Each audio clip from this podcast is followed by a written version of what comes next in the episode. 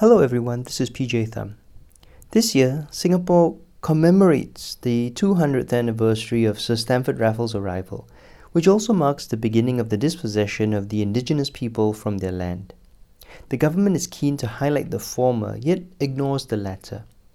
Clearly, colonialism and its legacy is something that is in urgent need of interrogation in Singapore. I spoke on that topic at the University of Cambridge on 24th January 2019. The following is a recording of that lecture and accompanies our latest episode of Political Agenda, in which we examine the bicentennial and question how much Singapore has decolonized. I encourage you to listen to both. Enjoy!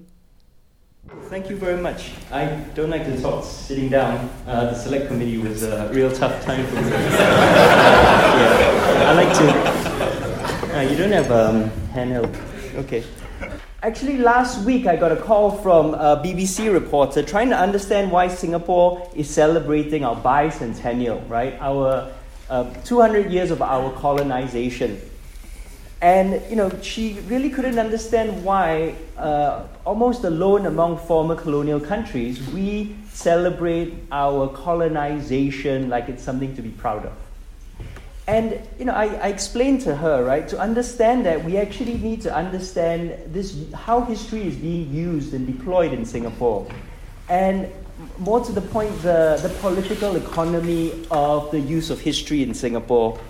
And the turning point that is our separation from Malaysia in 1965. See, prior to that point, the Singapore government's opponent was colonialism. And it was a popularly elected and popularly responsible government. And in seeking independence, they understood that Singaporeans saw themselves as Malayan, right? A strong, essential part of the Singaporean identity was that we were Malayan. And by Malaya, of course, I mean the historical and geographical Malaya from Singapore to Perlis and maybe including Patani and the southern Thai Malay states. So accordingly, the elected government of Singapore back then conceived of our national identity on those terms and emphasized the Malayan aspect of our identity as part of a reunification campaign with the rest of Malaya. But after separation, for political reasons, it needed to justify this sudden stealth separation of Singapore from the rest of Malaya, right? You remember that Singaporeans voted overwhelmingly in a referendum, a rather rigged referendum, but overwhelmingly nevertheless, to join Malaysia as an equal sovereign part. And yet when we left, only 3 people knew about it, you know, until the day before.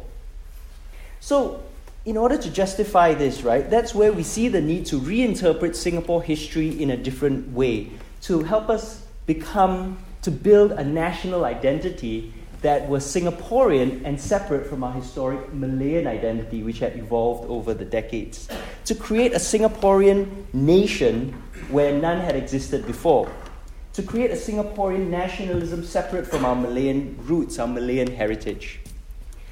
Now, to understand nationalism, right, in this context, in the context of the long 20th century, let me set the stage a bit.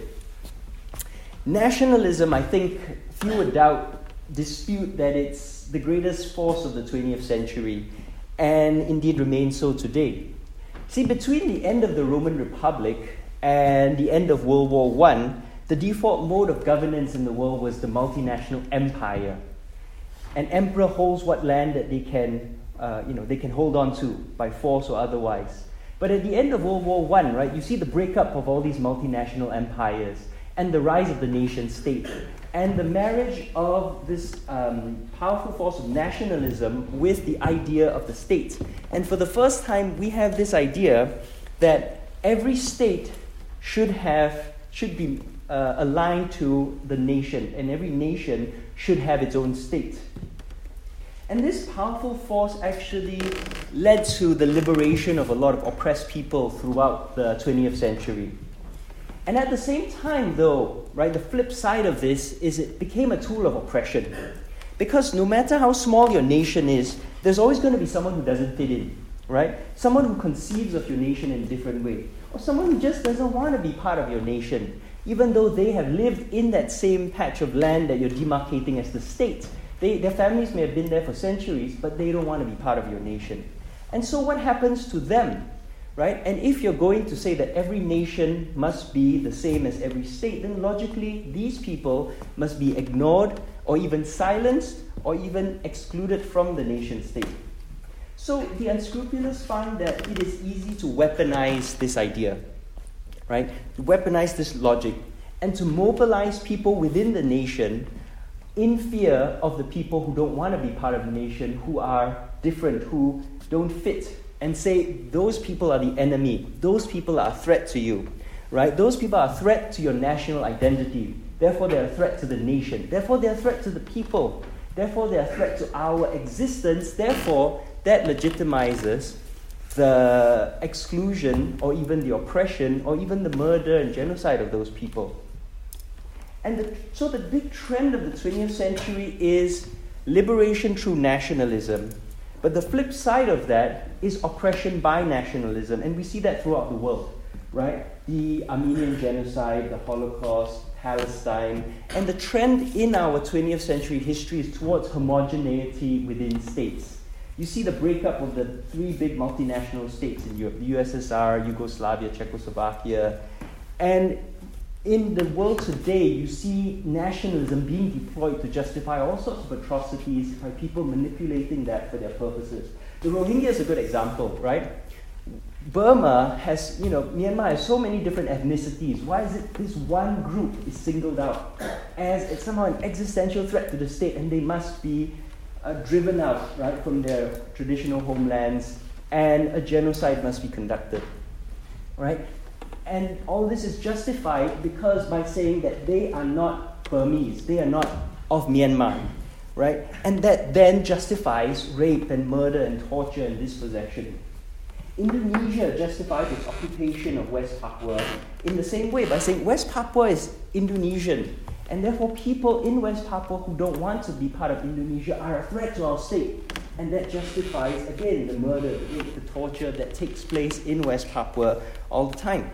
So it's the same rhetoric you see with the Malay provinces of Thailand, right? To a lesser extent, but no less egregious, Malaysia and its treatment of indigenous people in Sabah and Sarawak, right? Or even here and in the US, right? Trump, Nigel Farage, the debate around Brexit.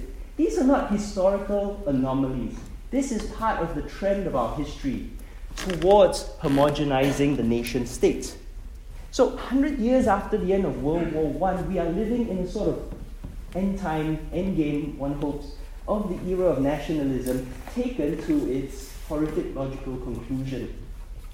And if I can insert at this point, a question I get a lot is, hey, you argue for democracy, but it ain't so hot. Look how democracy is empowering these sort of extremists, right, to mobilize a majority of the population against a minority of the population.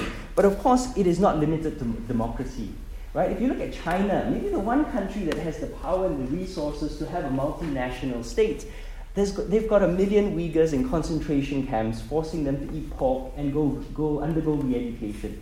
Why, right? These people are not threats to the state, but they are part of the strategy of otherization, right? And the fear of the other. And so Singapore, in this context, is no different, right? Think of how when people disagree with the People's Action Party, they you say something they don't like, and they respond, right? Or their allies respond with, oh, this is un-Singaporean. This person is taking foreign money.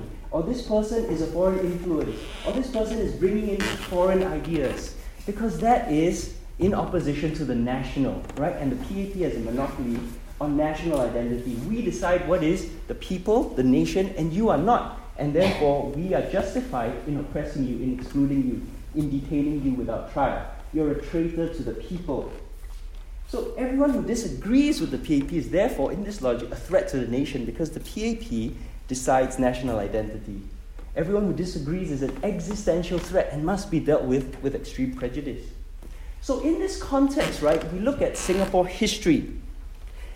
Now, to go back to 1946, following the end of the British occupation, Right? The British reoccupied Malaya in 1946, and by this time they had been reconciled to decolonization and to the inevitability of it. And they wanted to leave behind a stable post-colonial state that would also protect their economic and political and strategic interests. So to that end, they actually partitioned Malaya. Partition was big, in vogue back then, right? The partition of Palestine, the partition of India, the partition of Malaya, right? Create two different groups with a relentless logic of the nation state, right? Put all the people of a certain nation in one country and all people of a certain nation in the other. But of course, there's always, as we see in Palestine, India, also lesser extent Malaya, right? The minority then gets oppressed. So with Malaya, the problem, of course, is that a unified Malaya that included Singapore was 43% Malay and 43% Chinese. And this would undermine the position of the pro-British Malay elite. And so Singapore was excluded to preserve the dominance of that pro-British Malay elite. But this was insufficient. I mean, most of you know Singapore history, right? This was insufficient to placate the Malay elite. And their protests led to refashioning of the Malayan Union into the Federation of Malaya in 1948. But the point I want to make is this, that Singapore's emergence as a solitary entity was based on political calculation, racial calculation and division, setting a precedent of governance on the basis of racial division that actually plagues us, both successor states, to this day. And at the time, of course, many Malayans protested that it was totally illogical to exclude Malaya's de facto capital from the rest of Malaya, right? Singapore was Malaya's economic and social and cultural capital. Before 1946, there was actually very little conception of Singapore itself as a separate state. It was part of the Straits Settlements, right? Malacca, Penang, Singapore. But there were very few barriers towards people moving up and down the peninsula. And indeed, many families would have, in one part of Malaya, but if you were, a kid and wanted to make it big, where do you go, right? You go to the big city, the bright lights, and that's Singapore. Singapore was the intellectual, the social, the economic capital of Malaya, the richest country in Asia, richest territory, second only to metropolitan Tokyo in 1930. So if you were a young man or a young woman who wanted to make it big, you go to Singapore. If you want higher education, only Singapore had a Raffles College. If you want to become a successful artist or writer or journalist or singer, you headed for Singapore because that's where the cultural scene was, that's where the money was.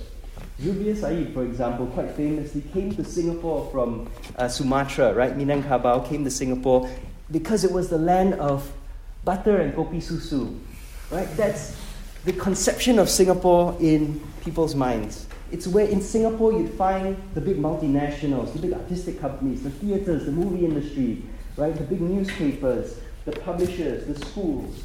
So from the mid-18th century, Singapore is and still is the biggest city in Malaya, the richest city in Malaya.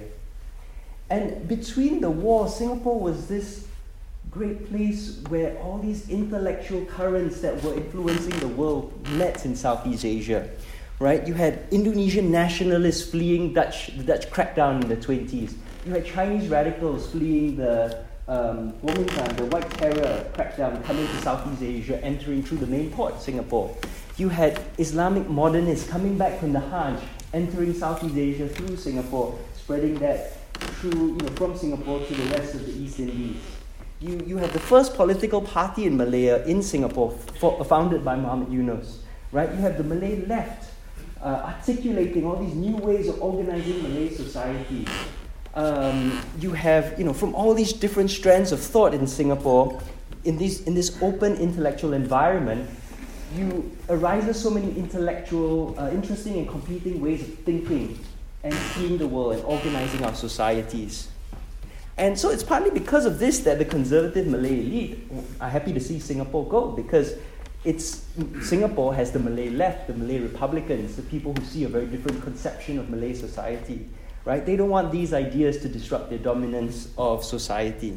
But of course, dividing Malaya into two disrupts a lot of traditional family ties. I mean, a lot of Singaporeans have relatives in Malaysia to this day, right? And it breaks a lot of historic ties. So overturning this trauma of partition becomes the obsession of Singapore And Singapore politicians reflect this, right? And this becomes the decisive issue of Singapore's independence from Britain. While the structures created out of this partition would not persist, this partition has had such long-lasting repercussions on the successive states. It establishes a precedent for political calculation rather than popular sovereignty as the basis for the planning and design of political and constitutional arrangements in Malaya and Malaysia. But for Singaporean politicians in the 50s, right, the practical issue is you could not be a serious politician without advocating for reunification. It was the most important issue that Singaporeans had, right? At the time, you know, a survey in, I think, 57 found 90% of Singaporeans in favor, or I think it was 78% in favor, 12% neutral, and only 10% against reunification. So it's the one thing that everyone, almost everyone, could agree on, and it was so overwhelmingly popular. You know, the Nanyang Shangpao at the time said, right, a family cannot be divided. That's the conception of reunification. And so to achieve this, what do these political parties do? What does the PAP do as part of its campaign? It has to emphasize Singapore's Malayan identity, that we are part of the family, that the conservative elite have nothing to fear from us. We are good, loyal Malayans too, right?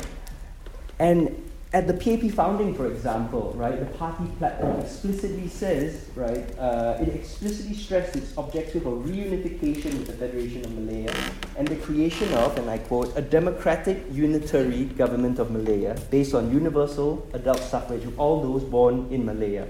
And as a sign of its commitment on that day to the Malayan ideal, it had the two leading Malayan politicians on its stage with them, not on the stage, but as guests there, who spoke later, Tan Ching Lok and of course Tunku Abdul Rahman, right? So we step forward a decade from there, right? The PAP have won power in 59. They formed the government, but internal divisions then split the party in 61, and a majority of the party leave and form the Barisan Sosialis. And for the PAP rump, defeat in the 1963 elections appears imminent, and they need to win the 1963 elections. So what do? They can't turn around the economy overnight. They can't solve crime overnight, right? They can't build new housing overnight. They can't solve a lot of these issues overnight. But merger is something they can deliver almost overnight if Tunku Abdul Rahman will agree. And so to achieve the approval of both the electorate of Singapore and the politicians in Kuala Lumpur, it negotiates a Malaysia agreement based on political calculation rather than popular sovereignty.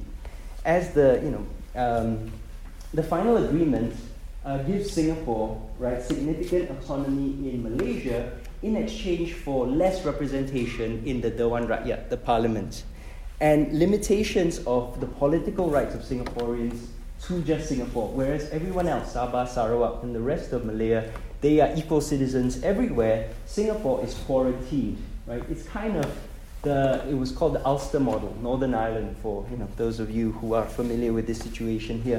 The idea is quarantine Singapore politics in Singapore as a sort of sub-region of Malaysia. And this was then endorsed by a rigged national referendum, basically in 1962, which presents Singaporeans with three alternatives, all of which are yes, two of which are clearly worse than the alternative that the PAP negotiated. So of course Singaporeans, they want reunification, and Lee Kuan Yew is saying this is the only way we're going to get it. They vote for it. So as with partition in 48, this places expediency, political expediency, over the rights of citizens by prioritizing a very short-term need, right? To quarantine Singapore's left-wing politics from the very right-wing politics of Kuala Lumpur.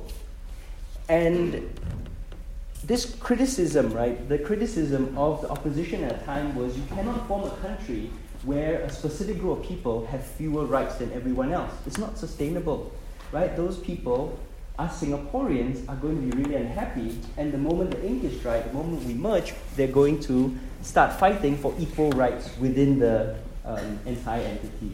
And of course he was right, because the moment ink was dry, Lee Kuan Yew turns around and starts fighting for equal rights for Singapore within all of Malaysia.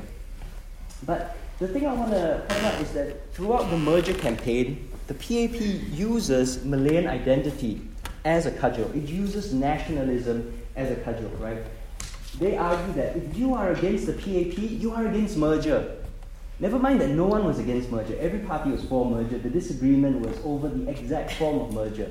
But what the PAP says is, if you are against the PAP, you are against merger. And if you are against merger, you're anti-Malayan. And if you're anti-Malayan, you're against the nation. And therefore, you're a traitor. And therefore, we deserve to terminate you. We must terminate you. It's our duty to terminate you with extreme prejudice. And this justifies the locking up of virtually all of Singapore's opposition politicians and activists in 1963 in Operation Cold Storm. But of course, as the leaders of the Barisan predicted, the contradictions inherent in this very short-termist arrangement of Malaysia become too big to bear, right? And so Singapore then stealthily separates from Malaysia in 1965. So here's the problem. Imagine you're the PAP at this point in time, right? From 1954 to 1963, and until 1965, you have been fighting for merger, and you're emphasizing that Singaporeans are good Malayans. We are all Malayan. You know, look at our heritage, look at our roots, we are Malayan. And suddenly you're out. What on earth do you say now? What is our national identity now? Right? And this was the problem facing the PAP after separation. And it would be too much, way too hypocritical, way too far-fetched to turn around and suddenly say, oh, we are Singaporean. Because what the heck is that, right? No one has any conception of that. So what they do is they say, forget the past, forget history. Rajaratnam, Minister of Culture, comes out and says, we are the new man, right? We have no history. Our history begins now. We are about modernity, looking to the future. Forget the past. And so any notion of Singapore being Malayan was thrown out the window, right? To the point where I think a lot of people today don't even realize that we are part of Malaya, you know, the geographic, historical identity. And they don't know the difference between Malayan and Malaysian, unfortunately. So as long as the PAP were generally successful, and between the mid-60s and the mid-70s, the PAP were a fantastically successful party.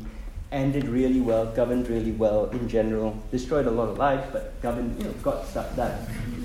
Right. And, I always say that's like the best government we ever had, the sort of mid-60s to mid-late 70s. Right? But the problem is they ran out of ideas and momentum by the late 70s. And, to summarize, from the late 70s, they introduced a raft of policies, which on paper made sense, but because they kind of lacked the consultation, they didn't really think a lot of things through, they rushed a lot of things out. Massive failures at the end of the 70s. The Second Industrial Revolution, right? Housing policy, pension funds, changes to education, closure of Nanta, creation of, just English language education. And then that's even before you get to the very sort of racist family planning policies, the eugenicist, sterilization, the graduate mother scheme, and all those crazy ideas. And the public, of course, are really, really unhappy. And in a massive shock to the PAP, they elect J.B. Jeyaretnam in 1981 as our first opposition politician since independence, and then followed by Chiam See Tong in 1984. Right. So in response, the PAP introduced a whole host of changes. Right. They started rigging the elections, for example, changed the electoral system, gerrymandering, GRCs, town councils to punish voters who vote against the government, malapportionment, nominated MPs, right? And then the presidential system, new legislation to quell dissent, the Legal Professions Act, the law which prevents religious organizations, maintenance of religious harmony. But what they also did was they returned to history, right? To use nationalism to quell dissent and build solidarity. So they concluded that part of the problem was that Singaporeans are not aware of history and therefore not grateful to the PAP for all that it had done and all that it had achieved, right? And Singaporeans didn't know enough about where we come from and what the PAP had done. So history had to be returned to the syllabus. But you still have this problem of framing. Any reasonable long-term view of Singapore history concludes that we are historically part of Johor. We're part of the Malay world. We're Malayan. We have a lot of links to the Malay-speaking, sphere in Southeast Asia, right? Historically, culturally, geographically, we are part of the Malay world. How do you get past that? So what they chose was to go around that by emphasizing a different continuity, that of our colonial past, right? And so you build a new arc of history that connects Raffles' late Enlightenment reformism, with the laissez-faire liberalism of the Victorians, with the post-war imperialism of the colonial welfare state, all the way through to PAP authoritarianism and paternalism, right? So the first textbooks that were issued to Singaporean students in 1984 had a picture of the Raffles statue on the cover. And it framed Singapore history as 1819 to 1965. And the same year, we had a big national exhibition to celebrate 25 years of Singapore's independence. Now, if you're paying attention, 84 minus 25 doesn't get you to 65 or even 63, which is the year we became independent from the British Empire. It goes back to 59, which is the year of self-government, right? So today we kind of forgot about 59. This year's the 60th anniversary this June. But this emphasizes how flexible the framing is and can be, right? Never let the numbers get in the way of a good story. So these were manipulated to serve the process of creating a narrative that served the PAP's purposes. Now, the PAP's vote share continued to decline through the 80s and into the 90s. And so by the mid-90s, the early 90s actually, they said we need an even stronger historical narrative.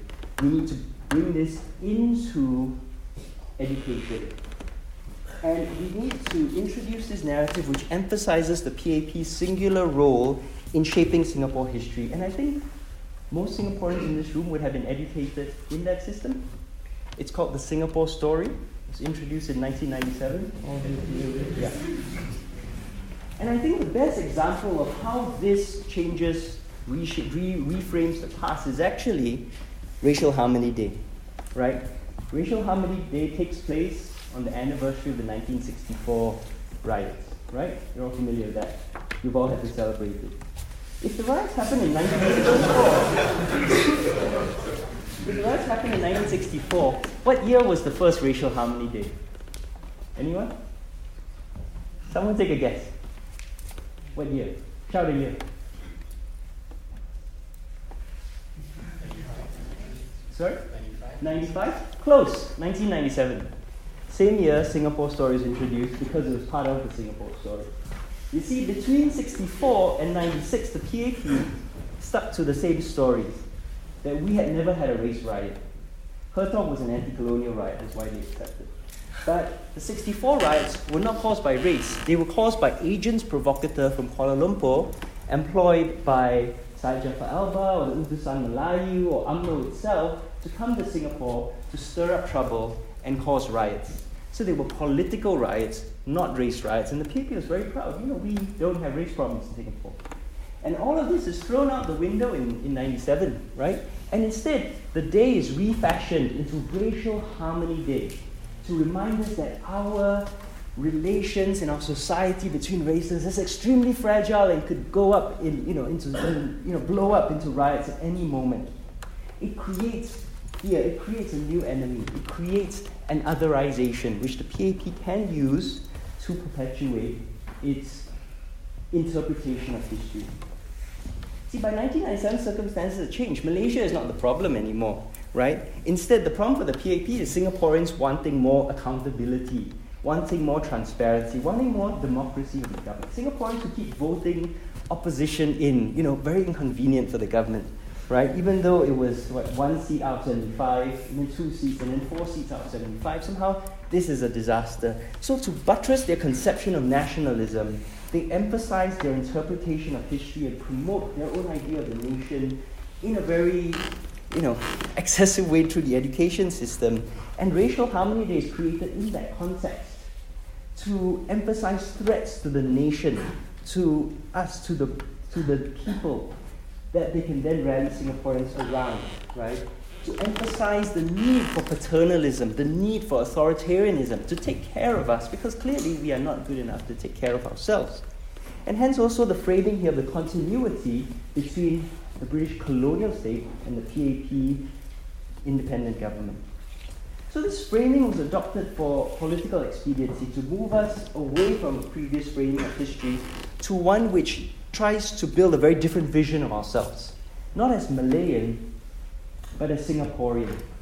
And that in and of itself, of course, not a bad thing. You know, as a country, you need to have a certain sense of collective identity, right? And imagine community, as Benedict Denison says. All borders are arbitrary, right? But these are our borders and we need to get along and we need to have some group solidarity. That's fine. The problem arises when other views are forcibly excluded and even people are even oppressed for expressing other views. Because a singular narrative creates a lot of undesirable baggage, right? It carries a lot of assumptions with it. It privileges a specific viewpoint. It is used by the people who hold that perspective to promote their viewpoint. And it forces us to look at ourselves through a very narrow, limited framework. So, start with the most obvious thing, right? In the Singapore story, colonialism is seen fundamentally as a good thing. And this, frankly, is obscene, right? The idea that you can go to someone else's territory and take it over and subjugate them and force on them your conceptions of culture and civilization, and it's good for them, right? This is really offensive. And yet Singapore perpetuates that through our educational system. And this insidious sense of cultural superiority infects us, I think, in two major ways.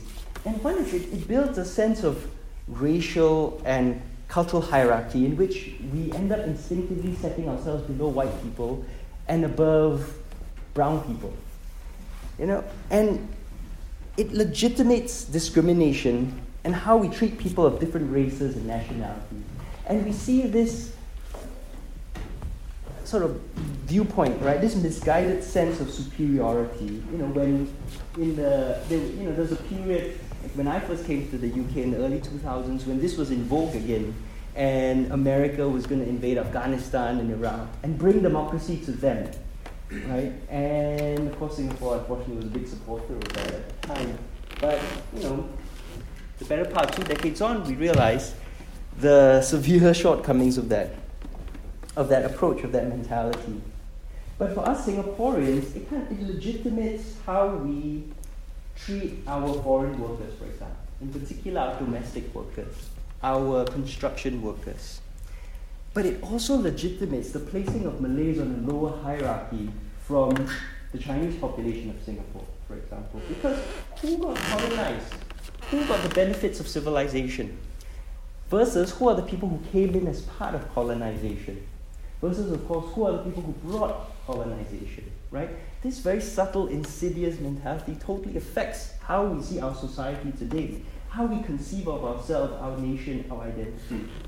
So if you frame colonization in terms of modernity, right, in terms of progress, and you buy into this framing, right, as the PAP, as the natural heir of the British colonial government, right, and the way they govern as a continuity and as a good thing, then you accept that the PAP also has the right to impose civilization on all of us, and especially on the indigenous people as part of continuing civilization, continuing colonization. And this impacts us in a very negative way. Franz Fanon, right, the medical doctor, leading anti-colonialist, he wrote his book where he observed that colonization actually has serious ramifications on the psyche of the people who are colonized because they become stunted, mentally stunted by a deep sense of degradation and inferiority. This narrative that colonization is a good thing has the impact of teaching and molding the colonized and the colonizer into their respective roles of slave and master. And thus these myths help us establish a social order in which the colonized collaborate in their own subordination. So it's not for nothing that I've argued that Singapore continues to be governed along the same lines as a colonial state, right? We use the colonial constitution from 1954. We use colonial laws of subjugation, the Malayan Emergency, right, which date from 1948. We use colonial institutions, parliaments and laws. And I've talked elsewhere about how we use a colonial mindset to convince our citizens that we must be subjugated for our own good. The myths of vulnerability, of development, of meritocracy, right? If you're interested in these, you can search online. I've got articles about these. But these have underpinned Singaporean governance since the British period into modern day. And the PAP government governs us with these same fundamental assumptions that the British used to colonize us and maintain colonization and to create colonial subjects. We have been dehumanized. Now, this is the worst, but by no means the only implication of this framework of history. Right. For example, there's a lot of other things. The Singapore story emphasizes modernity, right? Free trade as a theme of its history, right? And that's very value-laden. The neoliberal arc of Singapore's economy, of our society, right, is very much pushed forward by this constant idea: more efficiency, more progress, right? We need to profit. We need to measure things. We need to have value. We need to create more wealth. At the same time, we also have this assumption of Singapore's insularity, that our experience is exceptional, the specificity of our experience as a society, right? Singaporeans, for example, it argues that Singaporeans came to get rich. Our ancestors came to get rich, right? They had no interest in the global revolutions of the interwar period. They had no interest in these sort of broader movements that were happening in the world. All Singaporeans, all our ancestors cared about was coming to get rich, right? Never mind that's only a very specific segment of us, of our ancestors, right? There's many others who came for many different reasons. And as I mentioned, Singapore was very much the center of all these currents of intellectual fervor. But, it's utter nonsense, quite honestly. And there's also this argument that Singaporeans are entrepreneurs in business, but intellectually sterile. Again, right, historically, this privileges a very narrow point of view. Right? It's only true for a very narrow group of people, the tycoons, the merchants, and this, if you look at my book, Living with Myths, I think, Sandy has a chapter about how this idea of the Chinese coming to Singapore and getting rich applies to a very, very tiny percentage of the population. For most of us, our ancestors were poor and we are middle class and working class, and there's been no social mobility. Right. So you see how this reading of history, right, emphasizes, it justifies a conception of national identity that excludes opposition to the PAP. It excludes Singaporeans from connecting with transnational movements. It excludes us from drawing upon sources of universal solidarity, the UN Declaration of Human Rights, the Bandung Declaration, right? Which ironically the PAP itself drew upon when it was in opposition, right? But for the rest of us, drawing upon these things, drawing upon international movements, makes us traitors to the nation. And this reading of history then justifies a lot of the policies which perpetuate these ideas. Singapore as a society, for example, was not a conservative place or a politically apathetic place in the 60s and 50s, right? Quite the opposite, right? You look at the literature of the time, you look at the newspapers, reports time, we were very progressive, there was so much intellectual excitement, but it has become more conservative. It has become more politically apathetic, partly because this reading of history justifies policies which perpetuate these ideas, and then we have social policies that make us more conservative and make us more apathetic, right? It justifies policies which punish liberalism, progressivism, and political activism. And then worst of all, right, as Fanon described, we internalize these ideas and we say, yeah, Singaporeans are politically apathetic, and we assume that that's the way, that's how we are, that's our identity, that's how the world works, without querying, without looking at the past. And it dehumanizes and delegitimizes a really wide range of identities within our society and our cultures which deserve an equal place. But, okay, to conclude then, right, I've also been asked to talk a little bit about the future, and I really don't like to do that because I'm a historian. I talk about the past, I interpret the past, right? You can't predict the future, it's a fool's case. But I think a major problem of now, right, is that the People's Action Party has become trapped in its own myth-making.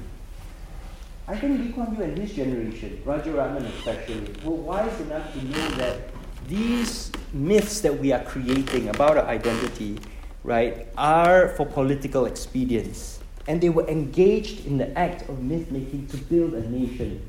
And they had to know that because they did a 180 between we are Malayan to we are nothing, to we are Singaporean, forget about Malayan, what Malayan, So they went through these three distinct phases of myth-making. But our politicians today, unfortunately, I think, don't know this. They've grown up only with these myths, and they genuinely do believe it. And we don't have the opportunity in Singapore to query a lot of these myths and really think about them, right? And this is very dangerous because you become trapped in a very specific way of looking at the world with its attendant values and assumptions. And, I can't speak for what they believe, of course. It could be that they are actually very enlightened, I don't know.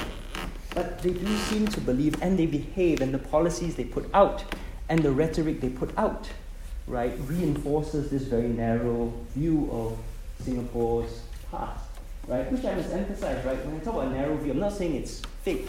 I'm saying it's a narrow view. It's just one perspective on a past which has so many different participants, right? They believe that Singapore is very fragile, right, and very vulnerable in terms of our society. So they pass laws that emphasize that fear and are designed to address that fear, but also reinforce and create more fear. See, when you see everything as a threat, you respond in a very paranoid way, right? And the PAP's legitimacy has become tied up very much in this myth. We saw this in 2015, right, with their election, their manifesto. Because the manifesto was nothing about the future. The manifesto was all about the past. Lee Kuan Yew, SG50.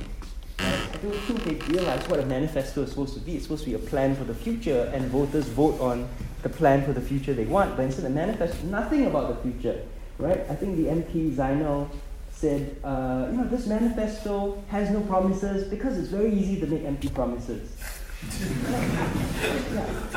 This is the state of politics in Singapore, unfortunately, right? And now Lee Hsien Loong and other ministers can't give a speech without talking about Lee Kuan Yew.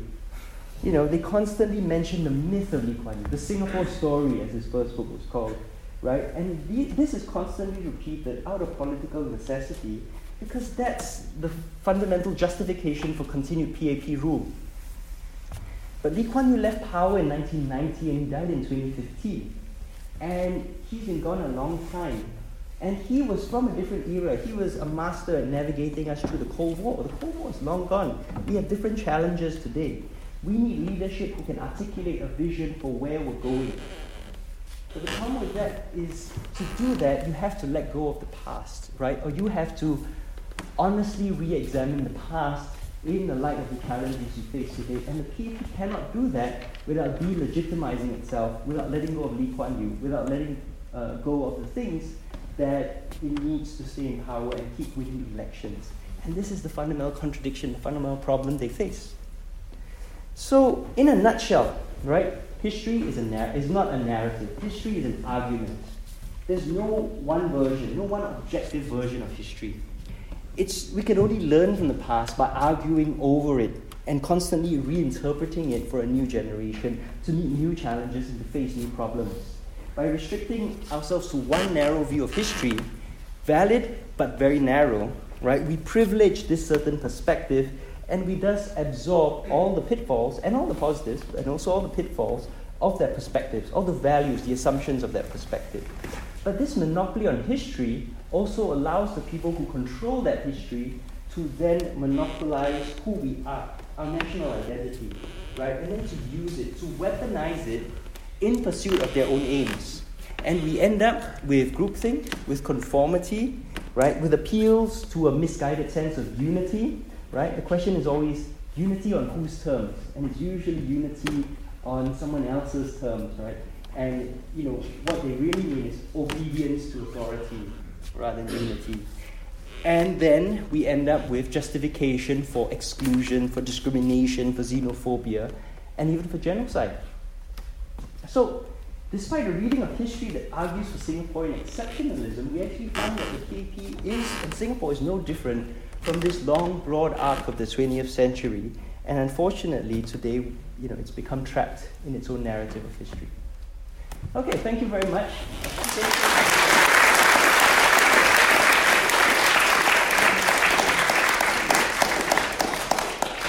I think how we should proceed with questions is when you ask a question, could you please stand up, introduce yourself, and then ask it.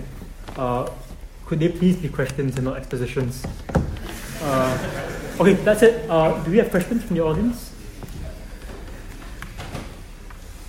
Hi, so I'm John. I'm a third-year economist. And so my question deals with one of your Facebook posts last year. Can I just quote it briefly? Right. Energetic Facebook post. It says, Happy 51st National Day to all Singaporeans. On this day in 1965, we separated from Malaysia. It is my fervent wish that we will overcome narrow politics and one day return to our rightful place alongside our brothers and sisters in Malaysia. So, yes. In Malaya. Sorry. Malaya, yes. So, my question is, first, did you write this Facebook post? Yes. Because I don't think that's going on right now. So, okay, fair enough. And yeah, I totally wrote. Yeah.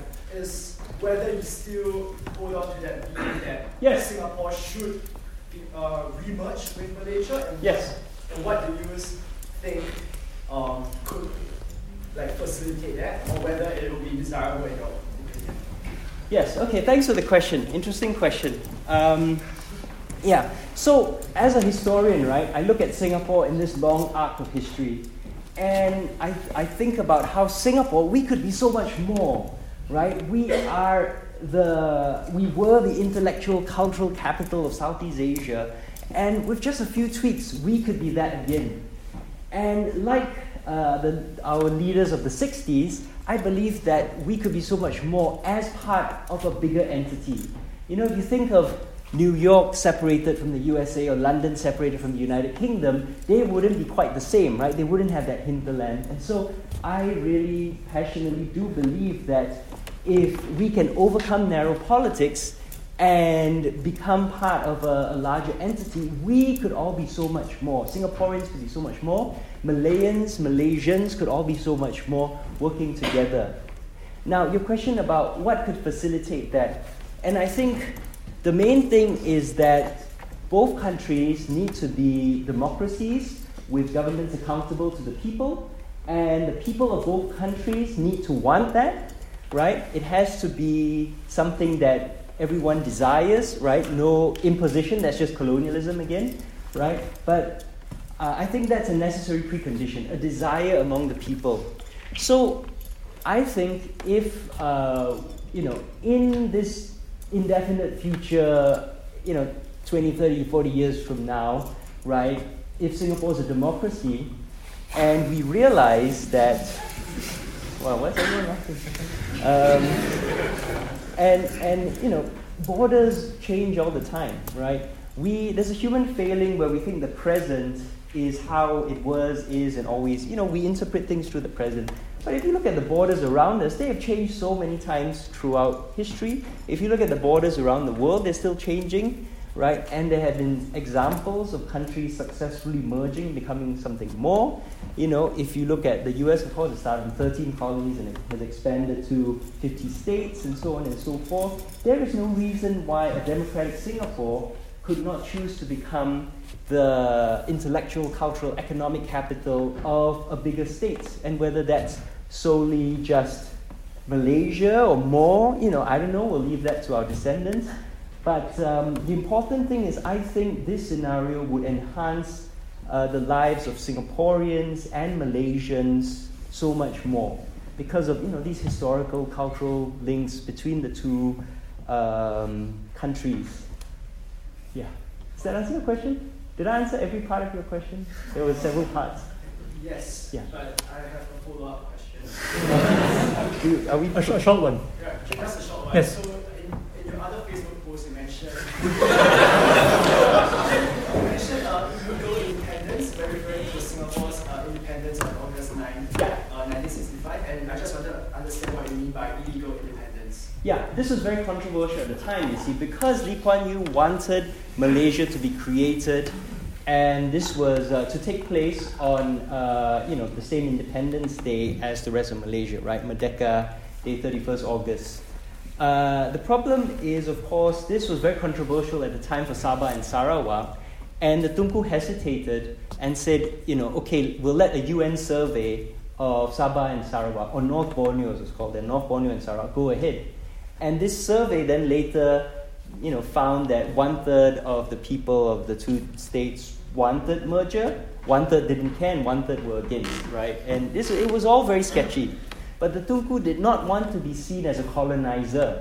So he wanted UN legitimacy to go into these territories and give him a result that said, yes, they will join Malaysia. Lee Kuan Yew was too impatient, though. And the problem was his domestic politics, right, was so much predicated on delivering merger in a timely fashion. And he was terrified that the Tunku would back out of merger because Lee Kuan Yew had... This is a game of brinkmanship, right? The Tunku said, no merger till you conduct Operation Cold Store and arrest the Malay left and arrest all the people who might organize the opposition against me in Singapore, right? The people that, Tunku was terrified of Lim Chin Siong and his ability to organize the Chinese and the Malay left together in a multilingual, multinational coalition, right? Whereas Lee Kuan Yew knew that the moment he arrested them, the Tunku would have no more reason to conduct merger because Lee Kuan Yew sold merger to the Tunku as, you've got to have merger, otherwise these people will take over Singapore and you'll have a Cuba on your doorstep. So there was this brinkmanship. And so Lee Kuan Yew, they actually were going to do Cold Store in December 1962 and then called it off because they couldn't agree, right? And then they finally did in February. And once they did in February, Lee Kuan Yew said, I must have merger now, because I've done this and I'm going to face consequences electorally if we don't have merger. And the Tunku said, no, wait, we need to sort out issues, I'm in no hurry. And so that's why, right, they agreed 31st August, and then the Tunku delayed it, and Lee Kuan Yew said, screw this, I'm declaring independence. So whether this is legal or illegal, legitimate or illegitimate, what it was just ignored by everyone, right? Everyone just rolled their eyes, ignored Lee Kuan Yew. And he said, we are independent of the British Empire, and I hold my powers in trust for the federal government. So if you ask a constitutional expert like Kevin Tan, for example, at US, right, he'll tell you this was totally illegitimate and illegal. Whereas, morally, right, Singapore should have been independent a long time ago, right? We, the richest country in Asia, the most highly educated, right, the best infrastructure, all of that, we should have been independent a long time ago, purely on the basis of capability and merit. And yet we weren't. So why can't the elected leader of Singapore just declare independence from the British Empire? Why not, right? So that's why I call it our illegal declaration of independence. Because, most declarations of independence are illegal, right? Sukarno's words, George Washington's words. But we recognize them because ultimately this is our country and we should govern it ourselves. So the thing is, of course, as a historian, people always forget these dates, right? They forget the date of self-government in June 1959. They forget about the fact that we became independent as part of Malaysia, right? And that this happened 31st August and then 16 September. And then there was a separation in 1965, and that somehow is treated as a day of independence, even though we were part of a already independent and sovereign nation, right? Unless you see us as a colony of Malaysia, which, you could kind of make that case given the very strange setup and our underrepresentation of Dewan Rakyat. But my goal is to really get people to think and talk about Singapore history and to think about different ways and different interpretations and what ifs and, and understand history back then. And so I'm actually, really glad that people are digging through these old posts in that way. But of course, a lot of people seem to be, not a lot of people, but there's a specific group of people who are using that to attack me, whatever. Yeah. Cool. Could we get the young lady in black? No, that's you. Yes. Hi, I'm Ritika. I'm a graduate student in Film Studies here. So when you were speaking of the rupture in 1963, 1965, I'm wondering whether it was a flux in identity politics which led Singaporeans to adopt British attitudes towards Malay people in the sort of vein of Orientalism in the 19th and 20th centuries that led to contemporary racism within Singaporean society. Interesting question. No, I think 63 and 65, right, was very much driven by high-level politics at the time. Most Singaporeans, I think, the complexities of the form of merger were very hard to communicate. And, you know, Barisan kept campaigning on the fact that this form wouldn't work. And yet they lost the referendum. They advocated blank votes. Only 25% of people voted blank votes. So I think most Singaporeans didn't really think about the complexities of merger that way. And this was not really the big issue that drove all the problems that we had in 63 and 65. But rather, when you look at what happened and how events evolved, right, it's overwhelmingly because of the choices of the PAP leadership at the time to pursue a Malaysia-wide strategy for the PAP. And in order to do that, they played the race card very heavily. And that is what led to the kind of racial issues that we had. Now, this is not to say, that they are fully to blame, right?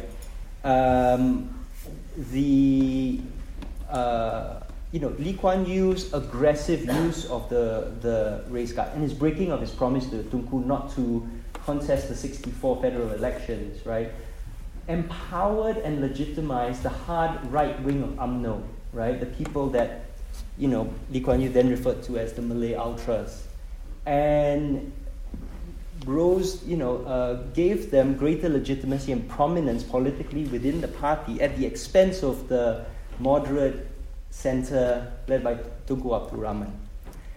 And so you end up with a campaign of escalation on both sides, right? That ends up with this consequence of riots and separation, and that is I think that's a better explanation for what happened in 63 to 65 based on the sources that we have of what happened at the time and what we can tell.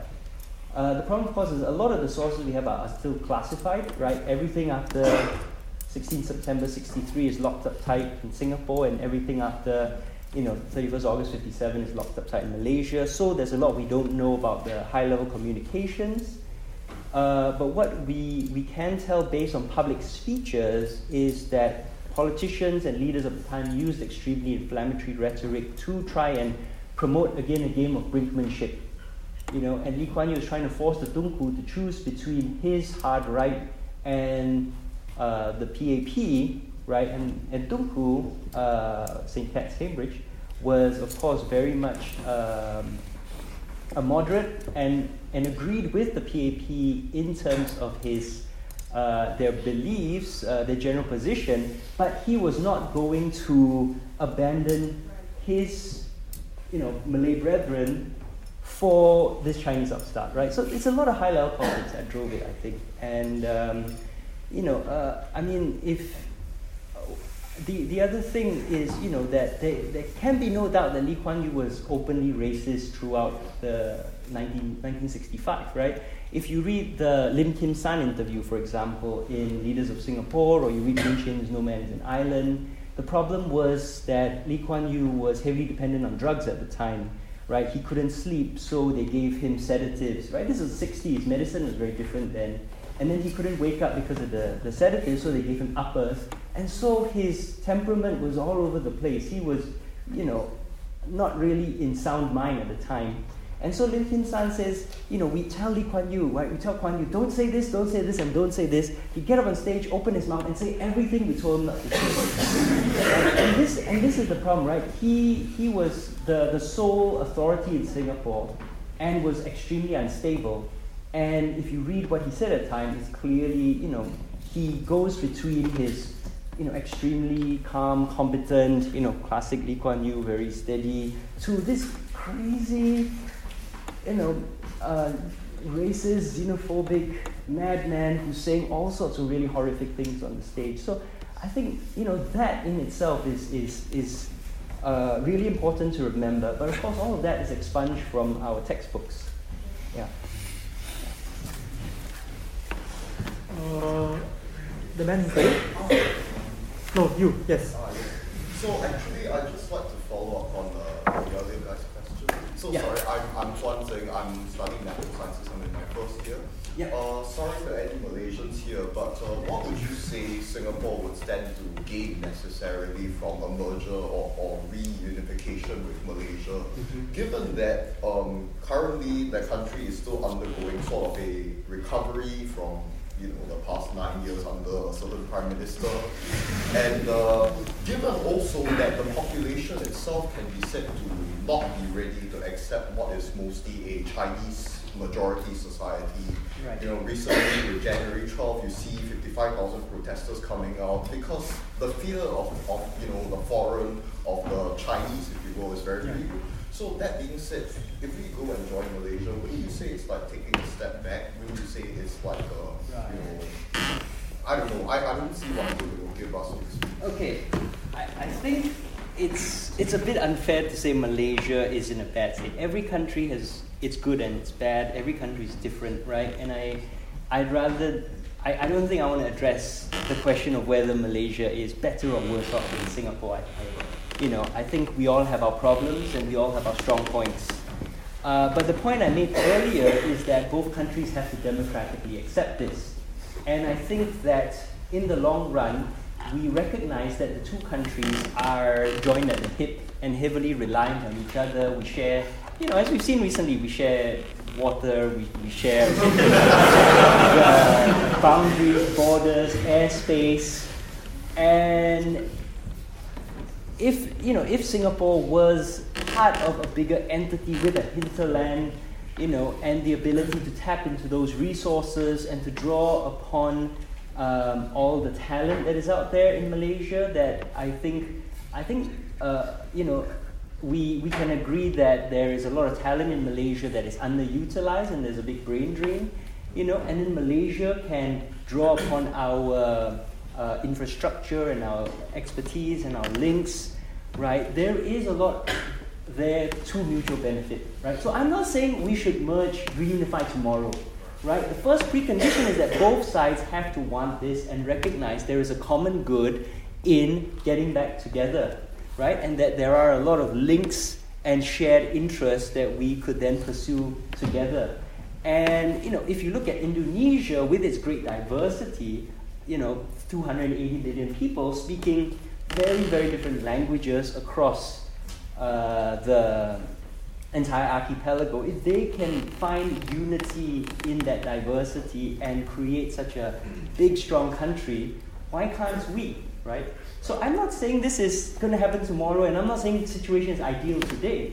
I just believe we'd be better off as part of this bigger community, and that there is a potential future there, which I would like to explore, and I encourage us to explore commonalities instead of focusing on things which divide us and otherizing each other and focusing on a frankly ridiculous rivalry when there are much bigger problems. Yeah. Actually, I kind of have a follow-up question, but a short one. Oh, sorry. A short one. Yeah. Okay. So, given that the current Prime Minister of Singapore has been, he's been head of government for like 15 years, as a historian, what would you say is his legacy?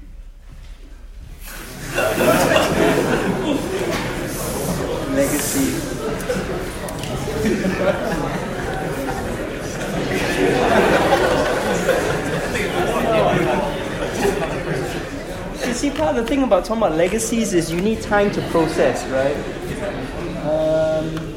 I don't know if we can even talk about Lee Kuan Yew's legacy with great accuracy because he's only been dead 3 years, and as we've seen with Mahathir, right, people can change their legacy quite drastically with an error. So, honestly, what I'll say is his time. Lee Hsien Loong's time in office, I don't think has been, he's kept the ship going in the same direction, he's kept things ticking over, but I don't think he's drastically changed Singapore from the direction it was in before it was, you know. So I think that's the most I can comment right now. It's just too early to tell, quite honestly. The young lady in the corner over there. No, you, yes.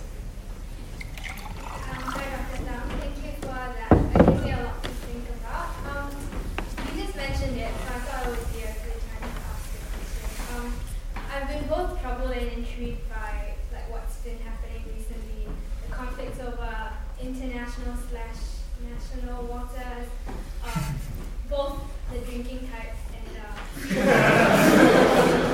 and to be honest, I can't quite make sense of like everything that's been going on. I can't identify the underlying tensions that have been fueling these conflicts, and I just wanted to know what you make of them, and to what extent do you think the governments of Malaysia and Singapore are actually, you know, like relishing this because it somehow entrenches their sense of national identity. Right. Okay. Thank you. I suppose, given people are bringing up old Facebook posts, someone's going to ask me about my visit to Mahathir, so I suppose I might as well bring it up at this point. And, you know, when I met Mahathir, we only talked about Malaysia, right? Contrary to what some people have accused me of, right? My fear was that he would become like an Aung San Suu Kyi, elected in lots of hope and turn out to be a tyrant. So I talked to him about legacy and the importance of democracy and how he could be seen as a great Southeast Asia statesman, right? And in that sense, when I posted on Facebook, right, and I said, you know, take leadership for democracy, that's what I meant, right? I wanted to be a democrat and to listen to his people. And unfortunately, he rejected that. He profoundly rejected that because he, you know, fundamentally, he has not changed from the 80s and 90s. He's the same old Mahathir. And he made the same old tired arguments, you know, with new spins to recognize the change in the situation, right? He's still sharp, he's still there, but his values, his beliefs haven't changed. And I think that, you know, so one theory to answer your question, to look at Singapore and Malaysia today is it's kind of maybe to return to his more confrontational stance towards Singapore, and in particular as a way of distracting from domestic issues. Now, I mean, if you ask me, I think the sooner that Dr. Mahathir goes, the better. He's done, you know, he's changed his legacy, right? He's done what he set out to do. We need to move on to a new leadership. I honestly don't even know if Anwar is the right person to take over. I think a new generation should take over. You know, we need new ideas. And this leads me to my broader point, which is I think both countries don't have a clear idea of, or don't have leaders who can articulate a clear idea of where they want to go, right? National identity, what kind of country do we want, what kind of people, what kind of society. I think Malaysia is in some ways way ahead of Singapore in arguing this, right? In talking about this, but there isn't a clear idea, a clear vision that has emerged from the sort of centre and centre-left, you know, or different ideas, especially in contestation with a very hard conservative view of Malaysia that is, you know, currently espoused by Malaysia's opposition. But Singapore, we've got nothing at all. And the reason why I mention this is because I think until you decide your vision, right, until you decide where you want to go, you can't set policy. And what we have right now is, in Singapore, we are squabbling a lot over policy, but if you don't know where you want to go, any road will take you there.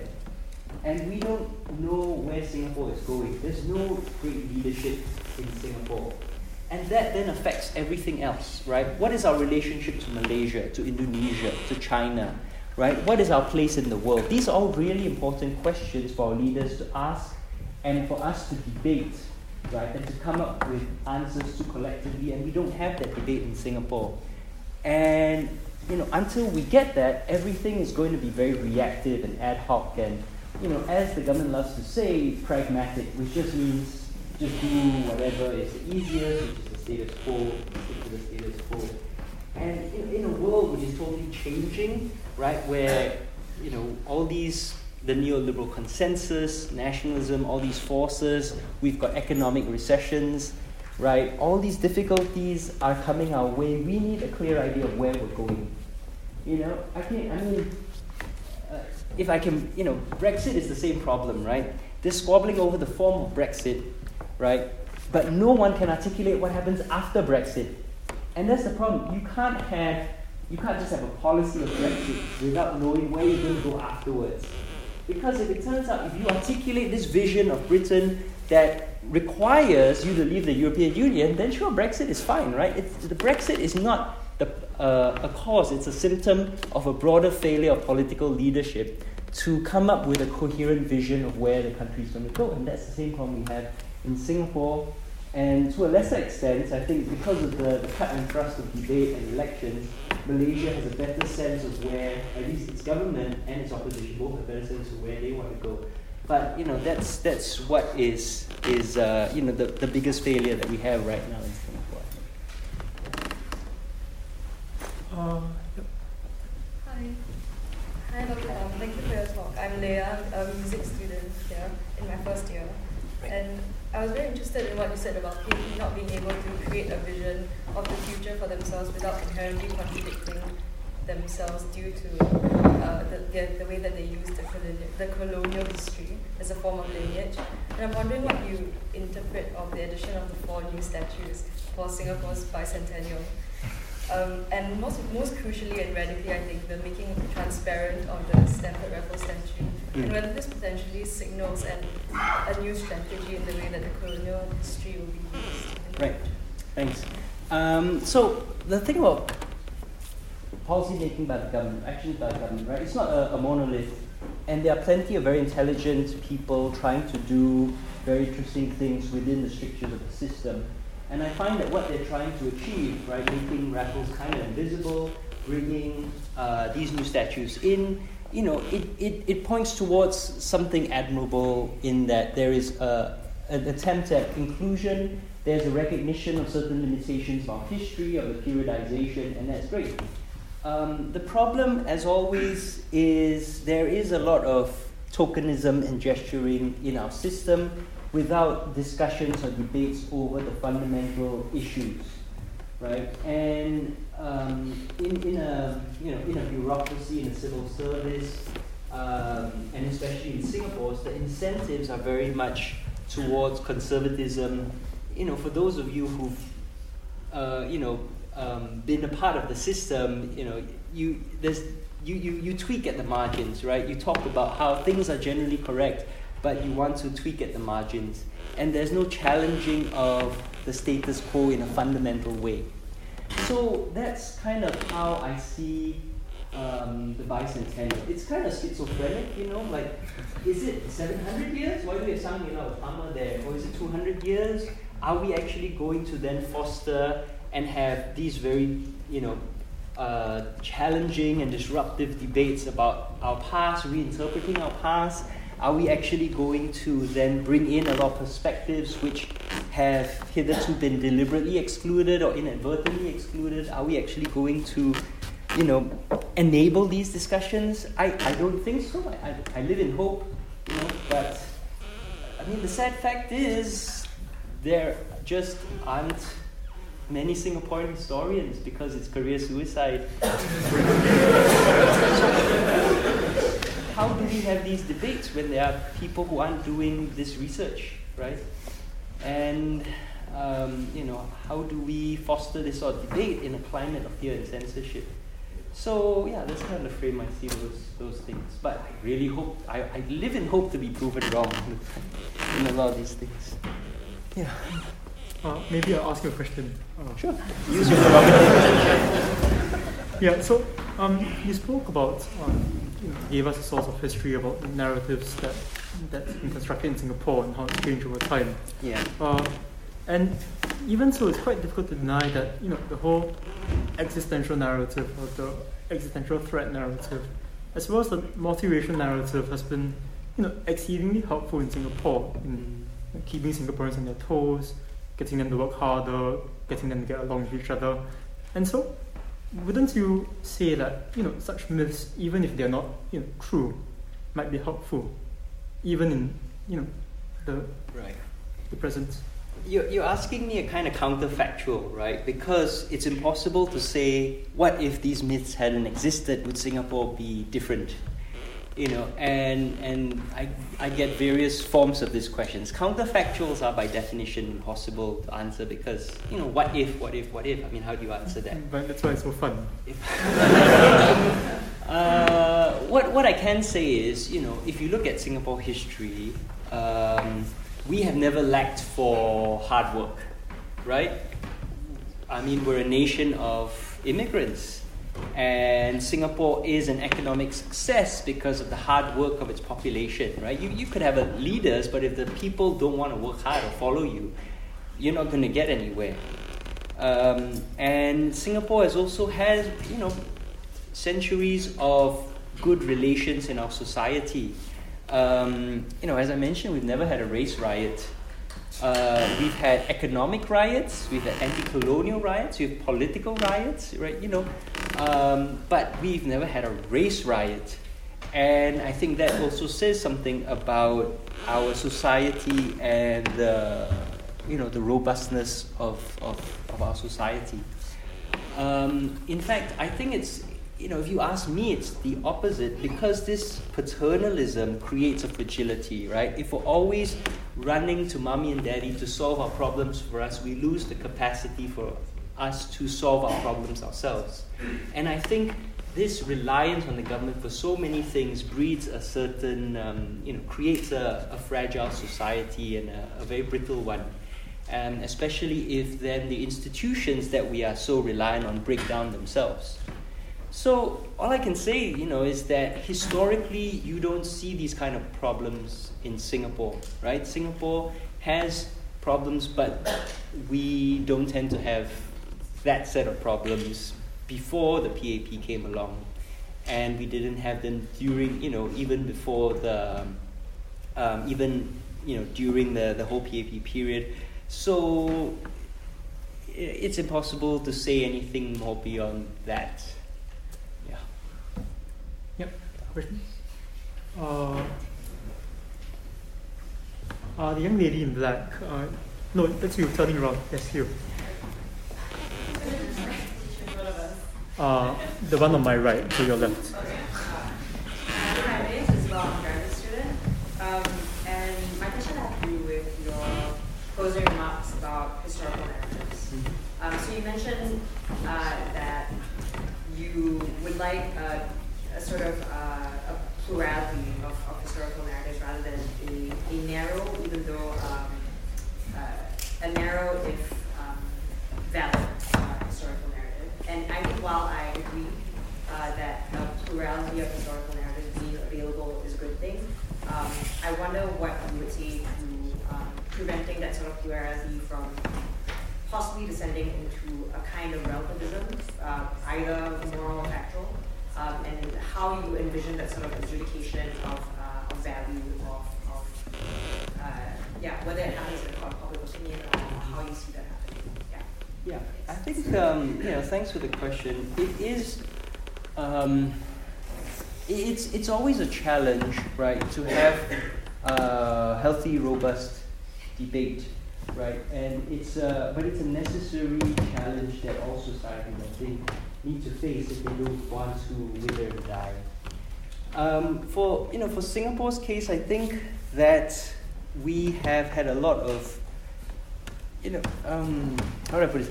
In my experience in Singapore, right, if you don't go on Facebook, Singaporeans are actually really good at having very interesting and respectful debates.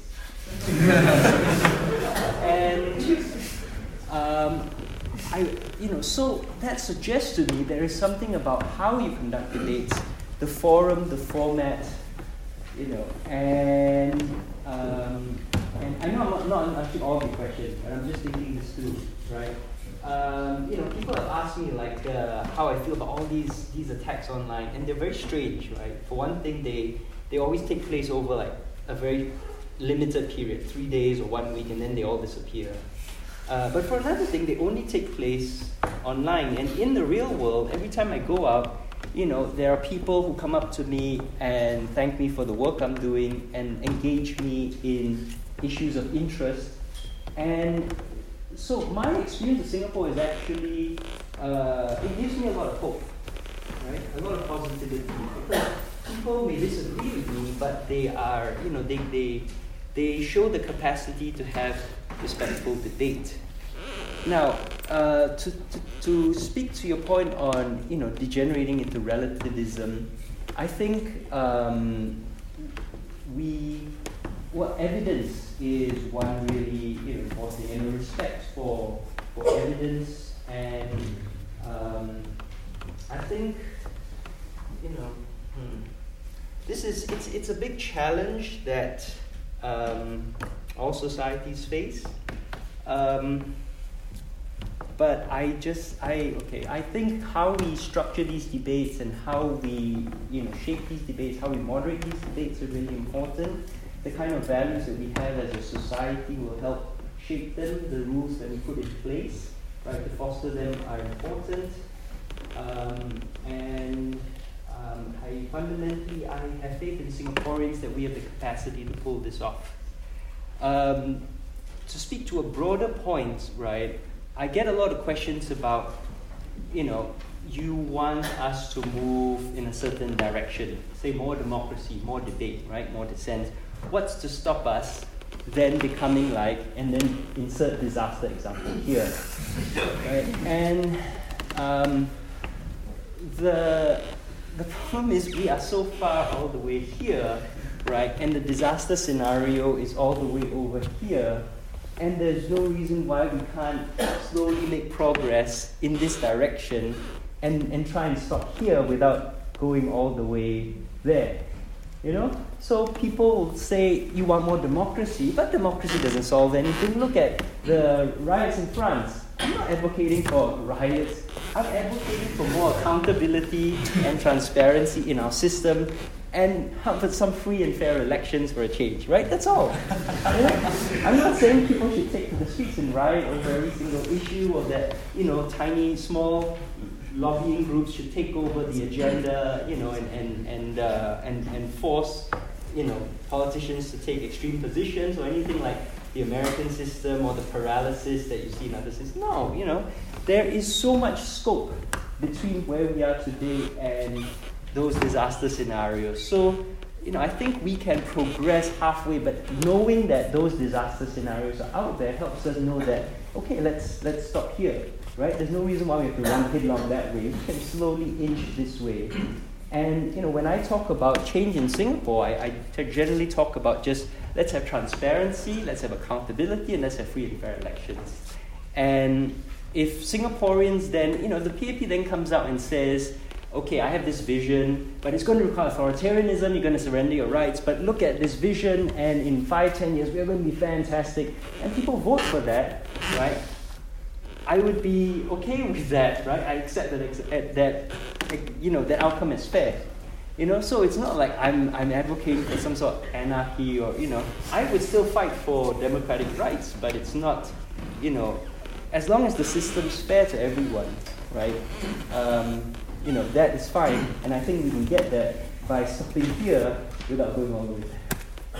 Yeah. At the back. Hi, thank you so much. So I'm Jiayuan, a second-year politics and technology student. So since we're just on the topic of the future of Singapore, I have two questions on that. So the first one is regarding what you mentioned earlier about nation states. And I was just thinking of the arc of the 20th century has been a general tendency for there to be kind of like a harmonization of like nationhood and nationalism. So I was wondering if what are your thoughts about building a multicultural nation state? And if that's the case, is there any way for Singapore and Malaysia to kind of move out of this unfortunate arc of the 20th century that we've seen? The second question is also about future of Singapore. And the thing is, I agree with a lot. Answer the first question first.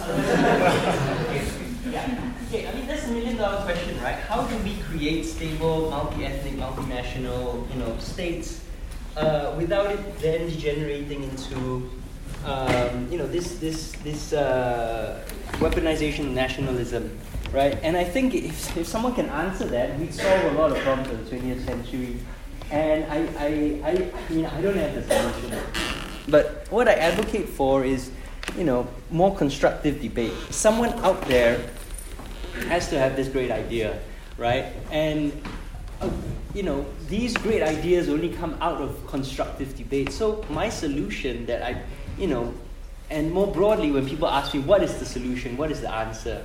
The solution really, I feel, is more debate, more dissent, right? More discussion. And if you look at Singapore in the 50s, that's what we had. We had limited democracy, but a kind of freedom where people were able to argue over many different visions of Malayan identity in a very respectful way, right? And articulate very interesting and intelligent and, challenging ideas. And so the capacity is there. We had it in the past, and I think we can achieve that again. There's no reason why we couldn't do that again. So I don't think I can answer the question of how we achieve this utopia, but I think the process, right? Democracy is a process. Improvement is a process. And how we set the contours of this discussion and how we encourage it, right, will go a long way to helping us get the answer. So, sorry I can't answer your question fully, but I think the process is more important than the end result in many ways when it comes to governance and democracy, right? Because people need to have, they need that faith and trust in the system. And if you're obsessed about outcomes, right, it undermines the trust and faith in the system, because then, people then feel like their views aren't being taken into account, that the system isn't fair, isn't rigged, it's rigged against the people. What was your second question? Yeah, so my second question is, sorry to go back to this, but it's about the issue of re-merging with Malaysia. Because the thing is, I feel like I agree with most of your analysis, but after looking at the analysis, it just convinces me further that merger with Malaysia is probably a good idea. So I feel like, given that global circumstances now are completely different and we live in a completely different era, isn't looking back to the era where Singapore was the capital of Malaya a kind of historical romanticism? I just don't see how that would work in today's world or in any conceivable world in the future. Yeah, that's fair enough. I'm not here to impose my view on you about that, and I accept. Yeah, I think there might be a certain romanticism about it. I think it would be a heck of a lot of hard work to achieve it. And maybe it can't be done, maybe I'm too much of an idealist. But that's me. And I think as long as we have the space to peacefully express our views and disagree, that's all I think. Hi, I'm Arjun, I'm here a law student. So just on similar theme, and just prefacing my question by saying that I think you know a lot about Southeast Asian history. You make reference to Singapore being part of Malaya and talk about a Malayan identity. But given that we separated 50 years ago, and I don't even know what the geographical limits of this Malayan identity is. What is Malayan identity? How do you see Malayan identity today? This is what I'm kind of struggling with. I don't really understand what you mean. Oh, thanks. That's a really good question. Nobody's ever asked me to articulate Malayan identity before. And I think the important principle that I want to, re-emphasize is that identity needs to be collectively formed from a process of discussion and debate between the constituent peoples of any group, but also that identity needs to be constructive, because the moment you start excluding people from that identity, right, you walk down that road that I talked about, right, the weaponization of nationalism. So for me, really, Malayan identity, the fundamental principles would be an inclusiveness a constructiveness, acceptance of diversity and differences, right? And I think those are the important principles that we need to start with. And then on that, right, you kind of start thinking about, you know, the specific geographical circumstances in which we exist.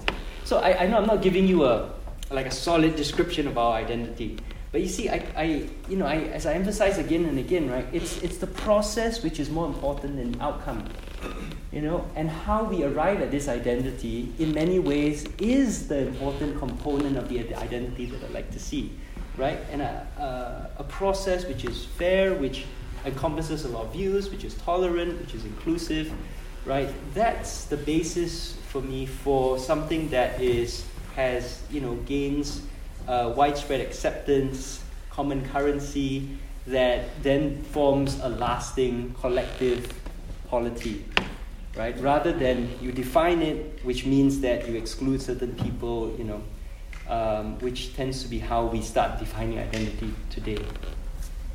So.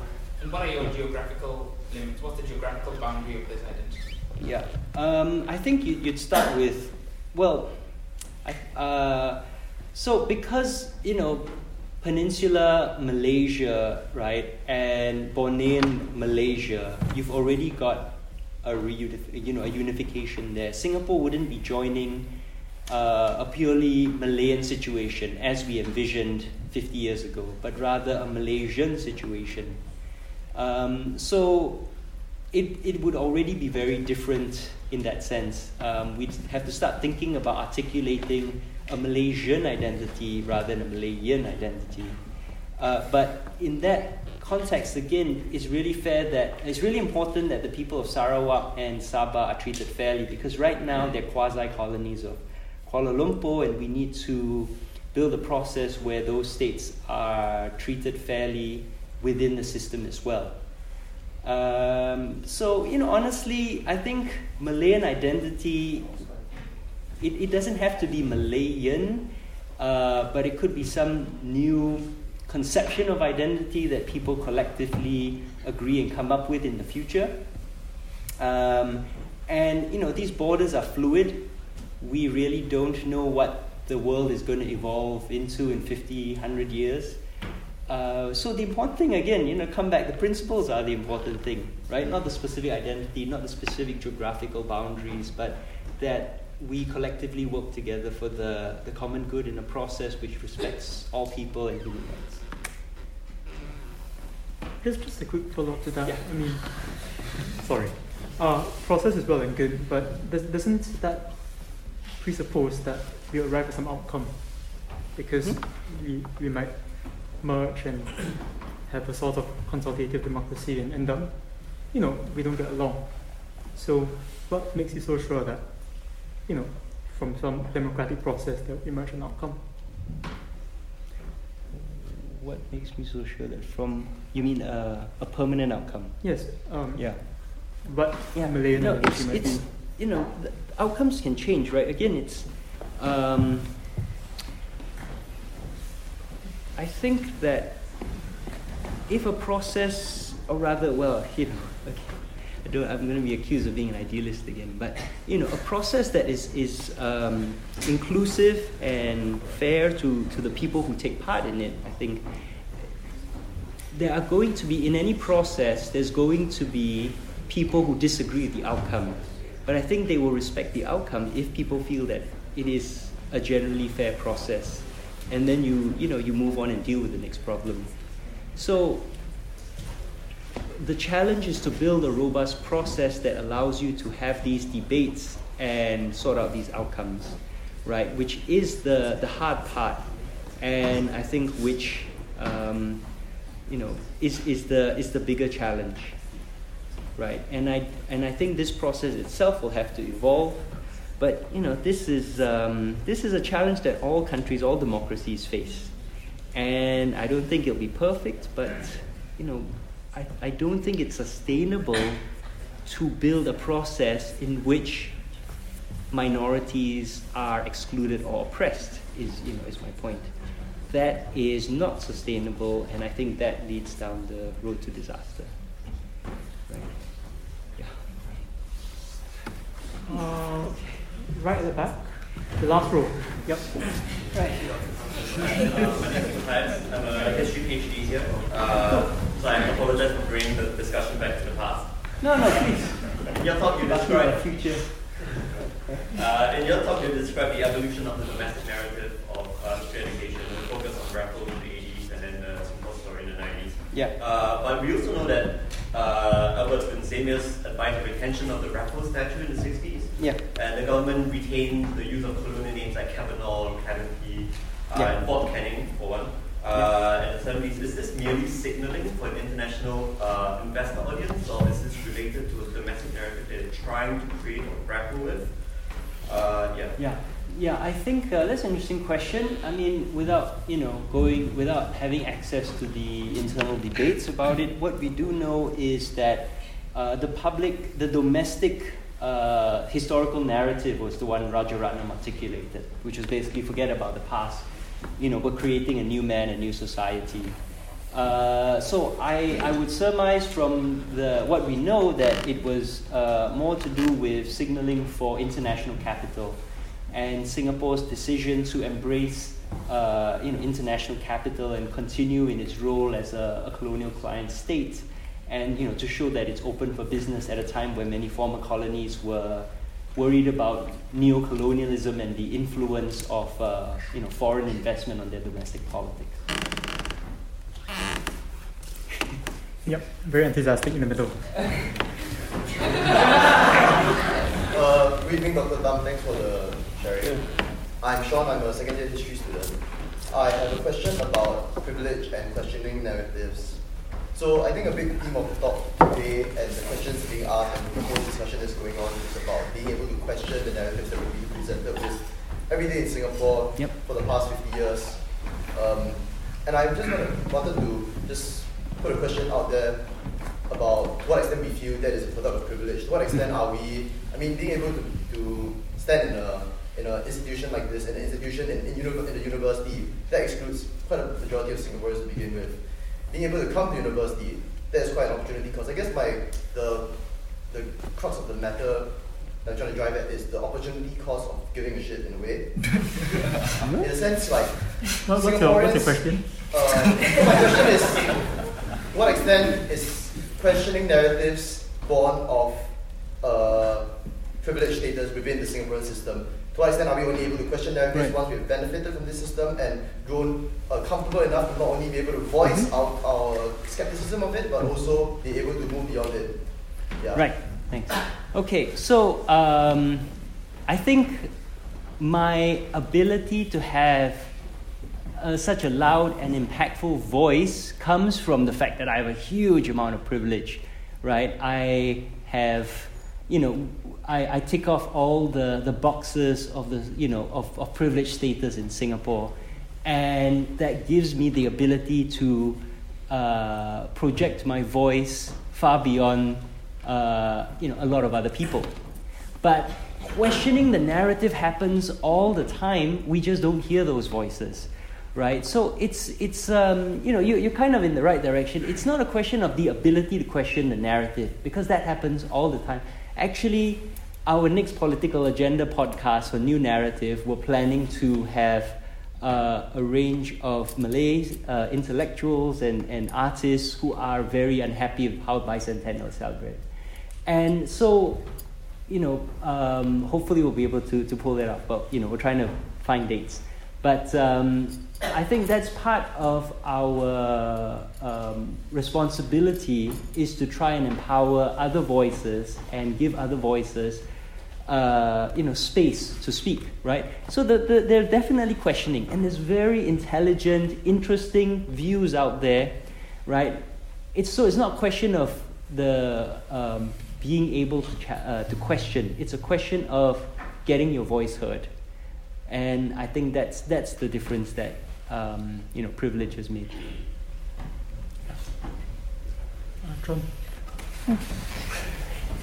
Hi, my name is Jonathan. I'm a second-year English student, and I actually have two questions for you. I'll ask the first one first, just kind of building off Arjun's question about Malayan identity. So does this conception of a Malayan identity stem from an understanding of what we may consider the Malay realm, or for a more neutral term, maritime Southeast Asia, Nusantara, the Indonesian archipelago, incorporating Malaysia, Philippines, Indonesia?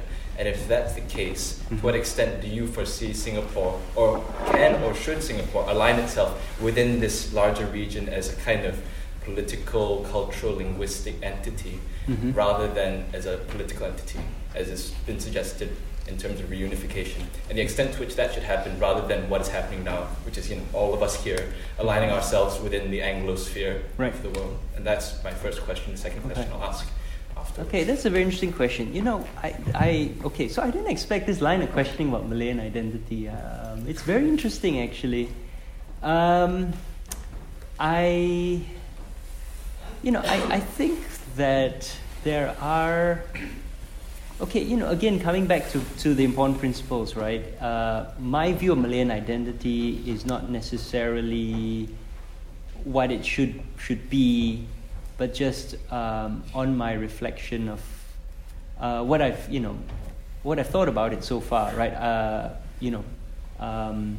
And ultimately, it should reflect broader, consensus in a robust process.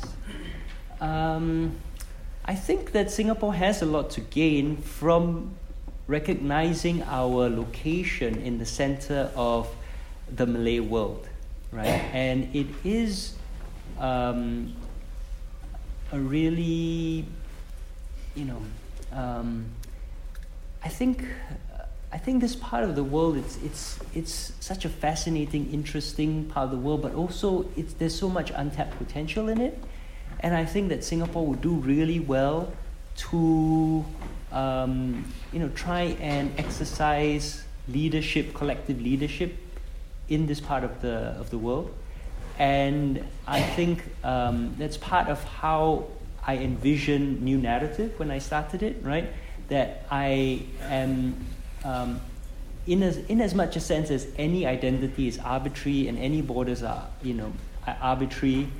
I articulated New Narrative's vision as a Southeast Asian one because I feel that this region has a lot to gain from working together, but also that understanding our problems within the region need to be understood looking at the region as a whole, because the borders, again, being very, not just arbitrary, but fluid and porous, they need to be transcended in how we understand these issues, right? So, New Narrative being a Southeast Asian platform reflects my own vision that I think, and my own belief that, the region as a whole has a lot of commonalities and would benefit from working very much together, right? So,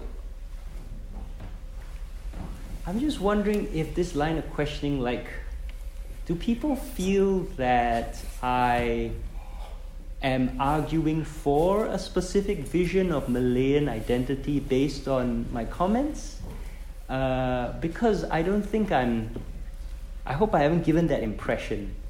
Instead, right, when I talked about Malayan identity, it was very much in the context of the past and how it was viewed as the states of British Malaya, which shared a common historical heritage and administrative structure, coming together to form a post-colonial independent entity. And then to go back to the gentleman with the question about the tweet, right? I think that Singapore has a future within a bigger entity and could offer so much more. But I'm not saying that we go back specifically to that Malayan identity. Right, we move forward towards something new, and something that is built that could be envisioned very differently. But I think Singapore would be better off being part of a larger entity than it is right now as just one island. I think that's a fundamental point I'm going to make. So now I'm thinking about your questions. I wonder if you guys feel like I'm arguing for Malayan identity, because that's not my intention. right? Was that why you asked the question? Do you feel I'm arguing for a specific identity? No, I mean, it's quite clear you're arguing for merger. Which I'm vehemently against. No, I think most people are against, right? Yeah. You know, the Malayan identity might have some traction. You know, we have. You know, I'm wondering whether this Malayan identity can be without political union, or how you can tap into, say, an ASEAN identity, and you know, that talk of trying to foster ASEAN identity and, you know, get everyone to feel Southeast Asian and ASEAN and flag and whatnot. So how. Yeah, okay. Yeah, I see your point. Yeah, no, I totally understand skepticism about reunification, right? It won't happen under present circumstances, and it may not be ideal ever, right? But I do have, and maybe, you know, I am a hopeless romantic and idealist, right? I mean, you don't do what I do without having some sense of idealism, you know, which may be thoroughly impractical. But I do believe that Singapore has, you know, so much more to offer than where we are limited to a small island. And other countries, other states around us have so much more to offer us as well, right? And working together collectively, we could be so much more. What that then identity would be doesn't have to be Malayan identity. It could be a Southeast Asian identity. It could be a Nusantara identity. You know, it could be something very different that we have absolutely no conception of today, right? The term Southeast Asia itself is a product of World War II, you know, and wasn't referred to as such before World War II. So things change, but, you know, my focus is very much on sovereignty and self-determination for the people of Southeast Asia, for the people of Singapore. And, you know, specifically of ASEAN. Okay, ASEAN I'm skeptical of because the goal of the formation of ASEAN was to prop up the regimes of Southeast Asia and remains a very, you know, nation-state-based conception where there's an equivalency between all the governments and you know, the purpose of ASEAN is to preserve each other and it still has that fundamental purpose today, even though it's trying to grope for a different sort of rationale in the post-Cold War world, right? During the Cold War, it was very clear all the ASEAN members were anti-communist, but since then they've tried different things, right? The Asian values, the the development narrative, performance legitimacy. You know, and then today that, you know, in the early 2000s, there was an attempt to follow the sort of EU kind of model and talk about mechanisms and structures. And as the EU model is slowly becoming, you know, less popular, ASEAN is groping for something else to justify its existence. But fundamentally, its existence, its rationale is to prop up the member states and, you know, and maintain each other in power. So that's not really a basis to transcend nationality, right? So my point is, I think my broader point is, you know, these identities are very arbitrary, and I feel that if we are able to build a process through which people can decide democratically about our futures, it may very well be that we reconfigure Southeast Asia very differently. But of course, these are very, you know, it's a huge challenge, and you know, it's not something easily achievable. Yeah, but you know, historically, the borders that we have today are very recent, and they will change in 100, 200 years. Who knows? Okay, Dr. Thum, I have to stop you there for a while. It's 5 minutes past 9, so we should formally end. I'm quite sorry about the lateness. But that's it. You guys seem like you're quite interested. I hope. So we have the room for half an hour more. If you'd like to stay, please stay. You need to go.